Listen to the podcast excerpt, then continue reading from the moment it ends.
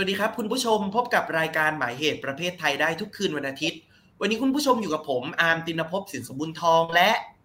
ปกป้องชานันยอดหงครับฮัลโหลพี่ปกป้องสวัสดีจ้า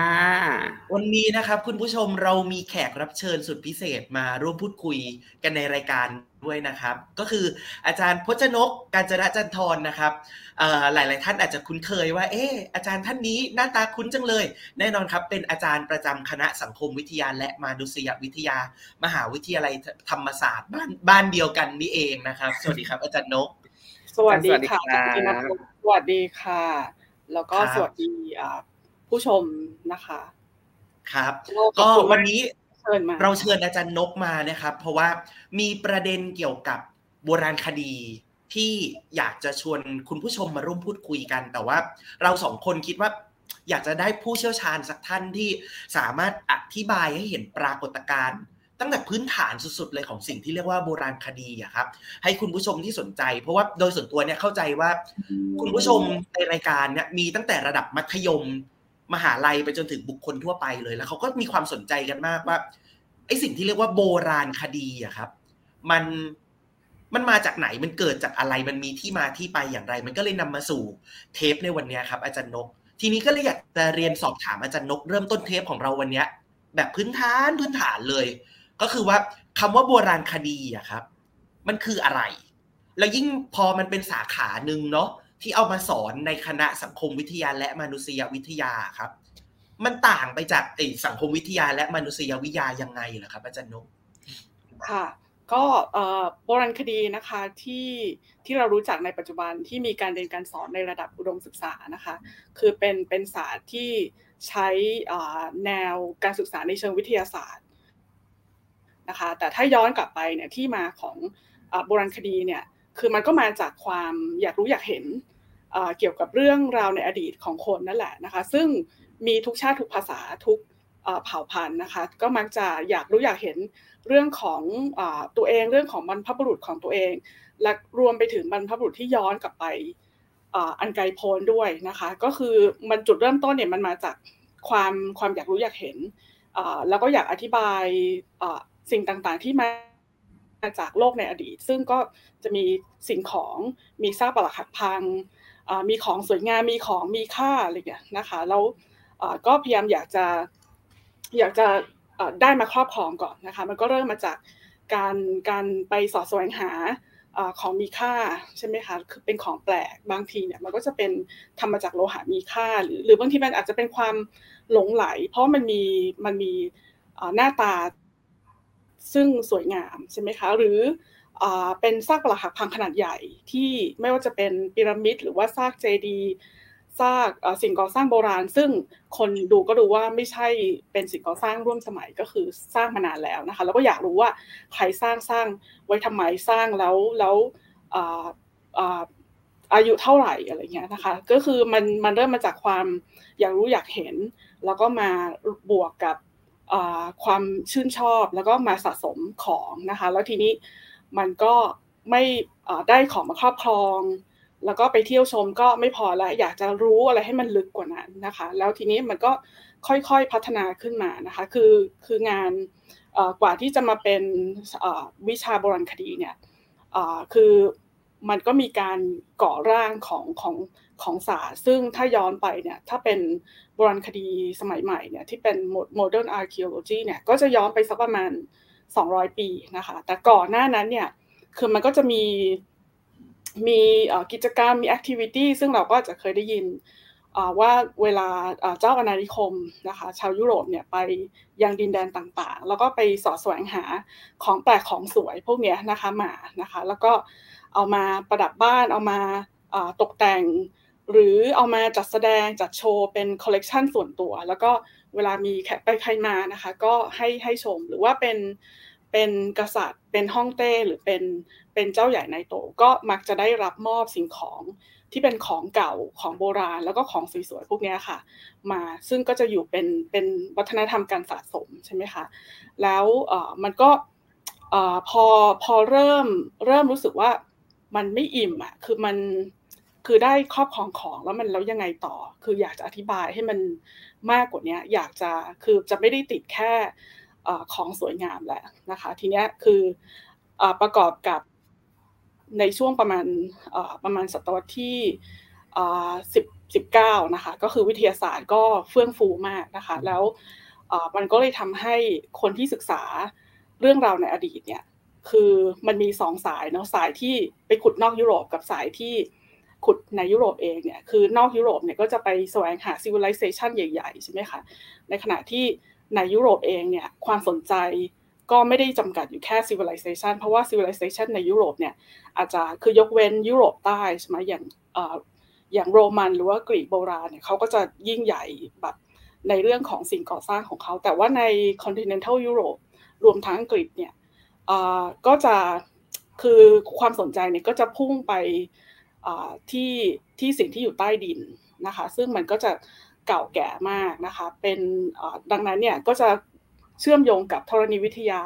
แล้วก็เชื่อมโยงกับธรรมชาติวิทยา ซึ่งบวกกับชีววิทยาด้วยนะคะ แล้วมันก็จะมีมีการเคลื่อนไหวมี Royal Society อะไรเงี้ยใช่ไหมคะคือคือคนที่สนใจเรื่องการศึกษาของเก่าเนี่ยเขาก็พยายามที่จะเคลื่อนไหว พยายามที่จะทำให้ activity ของการศึกษาเรื่องราวในอดีตเนี่ยไม่ได้ทำไปเพื่อประโยชน์ส่วนบุคคล ไม่ได้ทำไปเพื่อต้องการ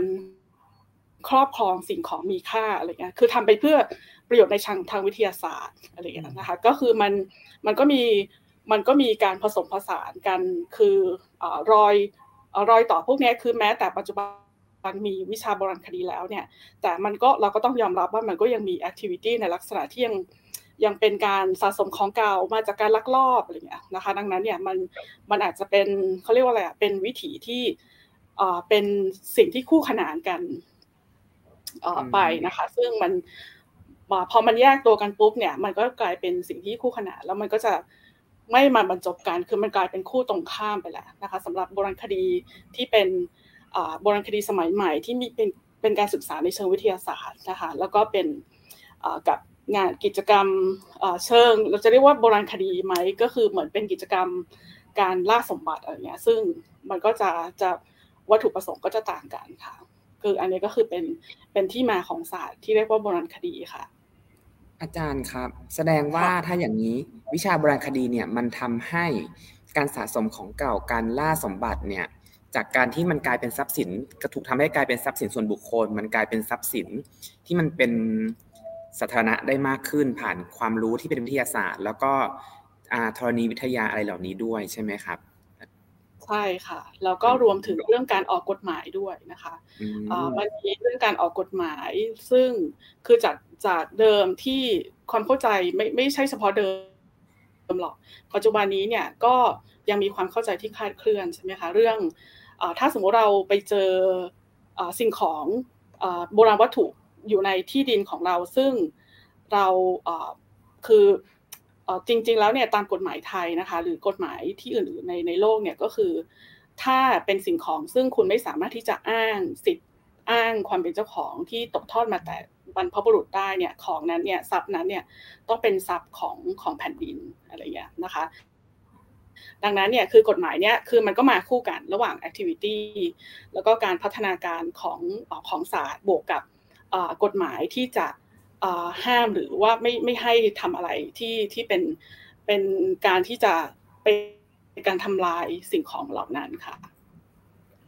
และความแตกต่างระหว่างโบราณคดีไทยกับโบราณคดีต่างประเทศนะครับ สักประเทศหนึ่งก็ได้นะครับ อาจารย์คือมันมีที่มาที่ไปจุดประสงค์หรือว่าแตกต่างกันยังไงบ้างรวมไปถึงหน่วยงานองค์กรที่รัฐเข้ามาเกี่ยวข้องด้วยอะครับมันมันแตกต่างกันมากไหมครับ ยกตัวอย่างจากเอาประเทศไทยก่อนก็ได้ครับ อาจารย์ ค่ะ ต้องขออนุญาตสลับนิดนึงนะคะ คือจริงๆ โบราณคดีหรือว่า archaeology เนี่ย เป็นศาสตร์ที่มาจากโลกตะวันตกนะคะก็คือในยุโรปเป็นหลักใช่ไหมคะ แล้วมันมาจากความสนใจ ซึ่งความสนใจการท่องไปในที่ต่างๆ การไปเห็นสถานที่แปลกๆ หรือว่าการได้ครอบครองสิ่งของ ซึ่งมันดูแปลกตา แล้วก็เป็นของที่มันมีมูลค่าเนี่ย ส่วนมากก็จะเป็นกิจกรรมของชนชั้นสูงใช่ไหมคะ ก็อย่างอังกฤษอย่างเงี้ยนะคะก็อังกฤษฝรั่งเศสหรือหรือเยอรมันอะไรเงี้ยนะคะก็จะมีที่มาของงานบรณคดีที่ที่อาจจะมีความแตกต่างกันนะคะแต่แต่เขาก็จะมีมีเขาเรียกว่าอย่างยกตัวอย่างอย่างที่ดิฉันคุ้นเคยก็คืออย่างที่อังกฤษใช่ไหมคะอย่างหน่วยงานที่ที่เกี่ยวข้องกับงานบรณคดีเนี่ยที่เรียกว่า English Heritage เนี่ยมันเริ่มมาจากการรวมตัวกันของกลุ่มคน เป็นภาคประชาชนเลยนะคะ แล้วก็ภาคประชาชนเนี่ยจนปัจจุบันใน English Heritage เนี่ยก็เป็นเป็นเขาเรียกว่าอะไรนะ เป็น non governmental organization ก็คือแต่ว่าเป็นเป็นหน่วยเป็นหน่วยที่รัฐบาลเนี่ยจะต้องให้ให้ทุนนะคะ แล้วก็ใหญ่มากจน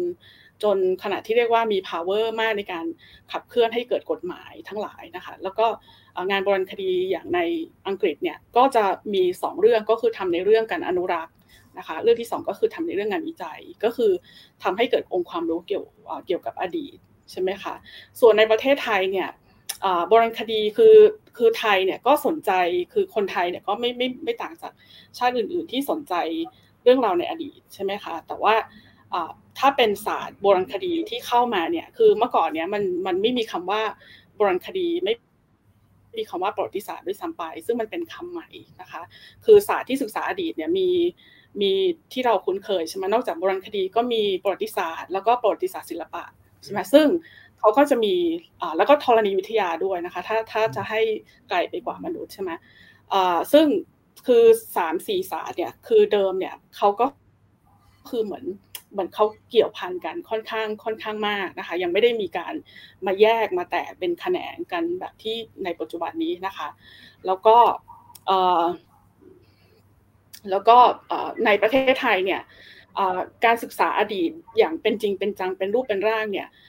มันเริ่มมาสักประมาณสมัยรัชกาลที่สี่นะคะ ก็คือแล้วก็มาคือตอนนั้นเนี่ยยังยังไม่มีคำว่าโบราณคดี แล้วก็ยังไม่มีคำว่าประวัติศาสตร์นะคะ แต่รู้แต่ว่าศึกษาเรื่องราวในอดีตเรื่องราวเก่าๆใช่ไหมคะพอมาในสมัยรัชกาลที่5เนี่ยก็มีคำว่าโบราณคดีนะคะก็คืออย่างมีอะไรนะโบราณคดีสโมสรอะไรเงี้ยใช่ไหมแต่จริงๆแล้วคือโบราณคดีเนี่ยมันรวมถึงประวัติศาสตร์ด้วยนะคะ รวมถึงประวัติศาสตร์รวมถึงวรรณคดีไปด้วยนะคะ แล้วคำว่าโบราณคดีเนี่ยก็มันจะต่างจากโบราณคดี ที่เป็น archaeology ที่เป็นวิชาที่ที่เราเรียนกัน คือโบราณคดีเนี่ยรวมรวมถึงประเพณีด้วยนะคะ ประเพณีวัฒนธรรมต่างๆนะคะ แล้วคือโบราณคดีไทยที่เป็น modern archaeology จริงๆเนี่ยเพิ่งจะเริ่มสักประมาณหลังสงครามโลกครั้งที่สองนะคะ ก็ที่ชัดเจนก็คืองานขุดค้นโดยทีมจาก จากเดนมาร์กนะคะ ประมาณช่วง 2,500 นะคะ แล้วก็ที่เป็นการขุดค้นที่บ้านเก่าพิพิที่ที่แหล่งโบราณคดีบ้านเก่าที่จังหวัดกาญจนบุรีนะคะ แล้วก็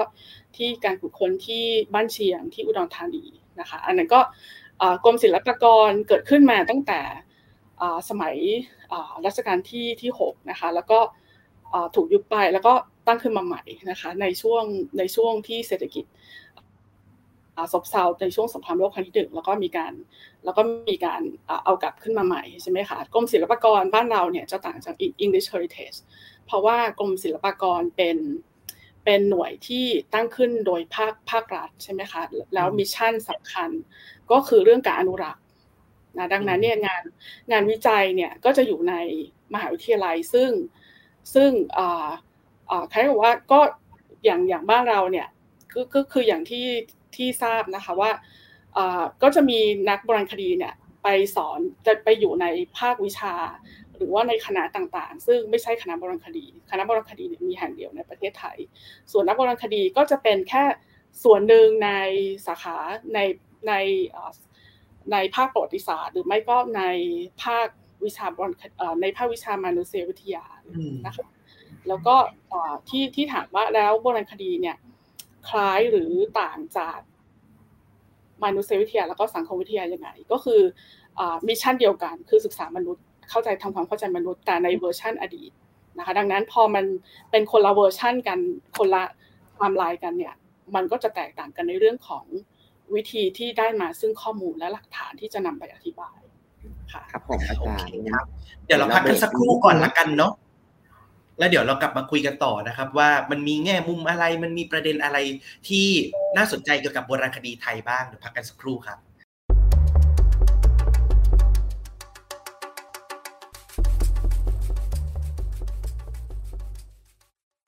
คุณผู้ชมยังอยู่กับผม อาร์มตินภพและพี่ปกป้องนะครับ แล้วเรากำลังพูดคุยร่วมกันกับอาจารย์พจนกนะครับ ในประเด็นที่เกี่ยวข้องกับโบราณคดีไทยนะครับ อืม เมื่อครู่เนี่ยพี่ปกป้องมีประเด็นที่อยากจะอยากจะพูดคุยต่อกับอาจารย์นกใช่ไหมครับ เชิญเลยครับ ใช่ใช่ใช่คือเมื่อกี้อาจารย์พูดถึงเรื่องรัฐไทยเริ่มก่อตั้งเป็นวรรณคดีสมุเอ้ย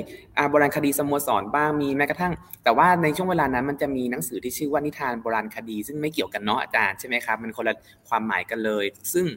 ผมสงสัยว่าพอหลังสงครามโลกที่สองมาแล้ว เริ่มมีองค์กรที่เป็นหน่วยงานของรัฐเลยเนี่ยเป็นรัฐสมัยใหม่รัฐประชาชาติเนี่ยที่มี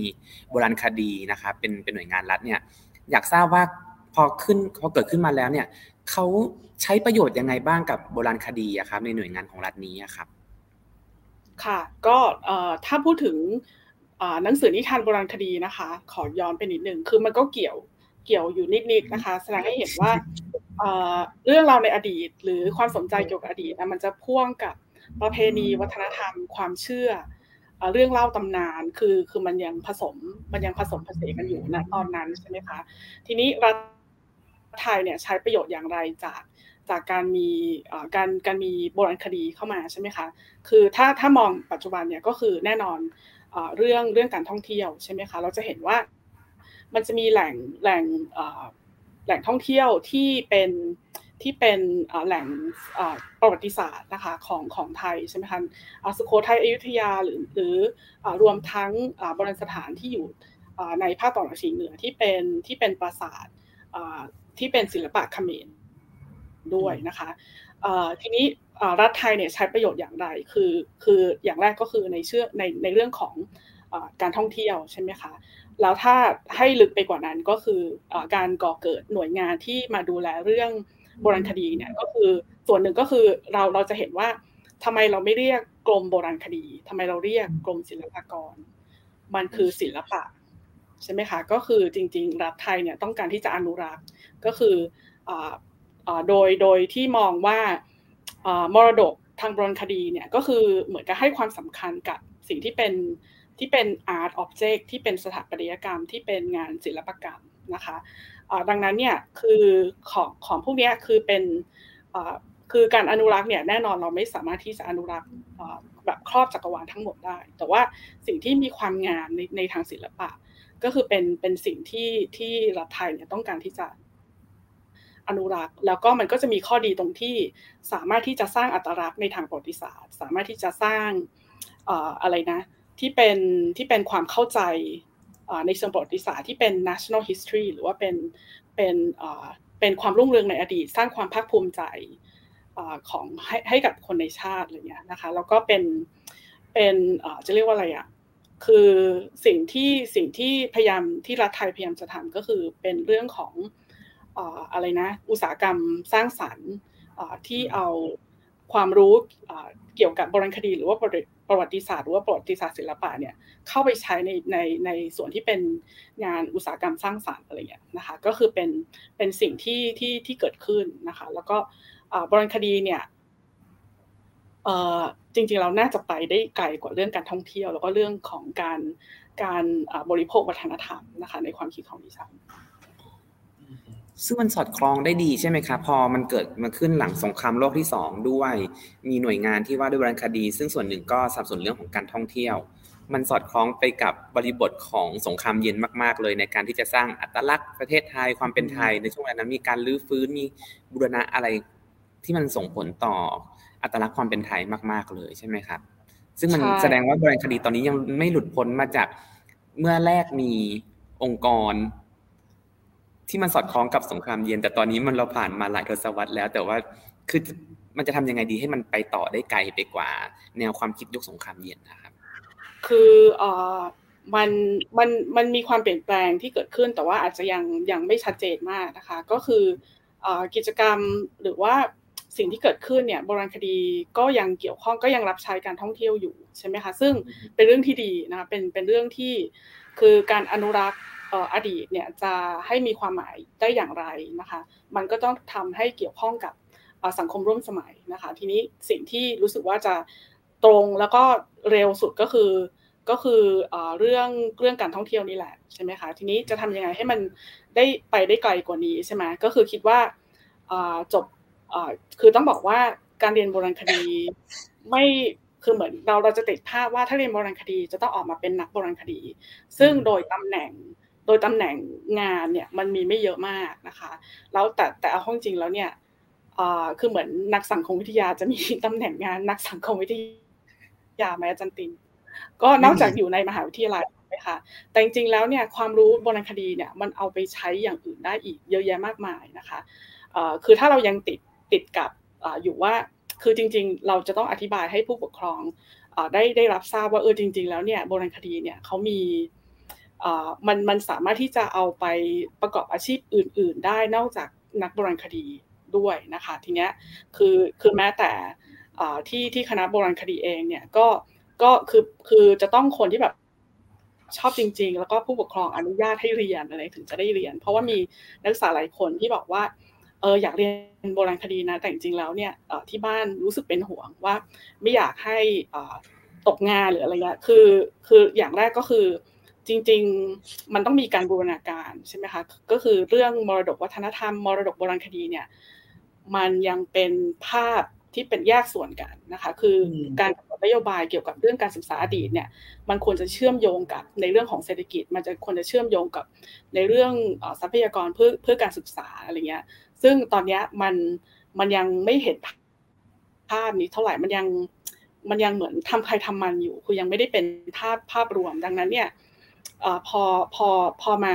เป็นเรื่องของการตัดสินใจของบุคคลที่จะที่จะเรียนวิชาเนี้ยมันก็เลยยังยังยังเห็นภาพไม่ชัดอะคะดังนั้นเนี่ยคือคือถ้าจะจะทำยังไงให้งานศึกษาอดีต คือไม่ไม่จำเป็นจะต้องเป็นโบราณคดี แต่เป็นเป็นงานศึกษาอดีตในในขอบเขตอื่นด้วยนะคะในเรื่องของวัฒนธรรม ในเรื่องของในเรื่องขององค์ความรู้ที่ที่ที่เป็นเรื่องเรื่องราวในอดีต ซึ่ง มันอาจจะไม่ได้นำมาใช้แก้ไขปัญหาชีวิตในทันทีแต่ว่ามันอาจจะมันอาจจะมีประโยชน์ในในเรื่องอื่น คือคือมันจะต้องทำเรื่องนี้ให้ให้ให้ให้เป็นเหมือนเป็นขบวนการเป็นภาพใหญ่มีการวางแผนมีโครงสร้างที่ชัดเจนมากกว่านี้ค่ะ คือมันจะทำให้ไปได้ไกลกว่านี้ค่ะสุดท้ายแล้วครับอาจารย์นก จากที่อาจารย์นกพูดมาเมื่อกี้จริง ๆ ก็เป็นประเด็นที่อามีก็อยากจะถามอยู่พอดีเรื่องการรับรู้ของคนไทยที่มีต่ออสาขาที่เรียกว่าโบราณคดีเนาะแต่จริงๆก็คิดว่าอาจารย์นกก็น่าจะตอบไปในหลาย ๆ ประเด็นละทีเนี้ยถ้าจะถามแบบนี้แหละครับว่า มันมีมายาคติอะไรเกี่ยวกับโบราณคดีที่อาจารย์นกคิดว่าคนไทยน่าจะยังเข้าใจผิดเกี่ยวกับมันอยู่อะเอ่อต้องบอกว่า อันนี้แอบแอบยิ้มนิดนึงแล้วก็บอกว่านักโบราณคดีดูของเก่าไม่เป็นทุกคน ว่าคือจะจะมีภาพว่านักโบราณคดีเนี่ยจะต้องดูของเก่าเป็น แล้วก็นักโบราณคดีเนี่ยคือใครบอกว่าคือเราจะถูกเทรนมาให้ศึกษาวัตถุที่ที่มาจากการขุดค้นใช่ไหมคะหรือมาจากการสำรวจ แต่ว่ามันจะมีคือคือเราศึกษาอย่างเดียวกับคนที่เป็นนักสะสมที่เป็นสะสมเพื่อเพื่อผลกำไรนะคะ ก็คือคือเนื่องจากนักบรณคดีหรือว่านัก ประวัติศาสตร์ศิลปะเนี่ยเขาก็จะ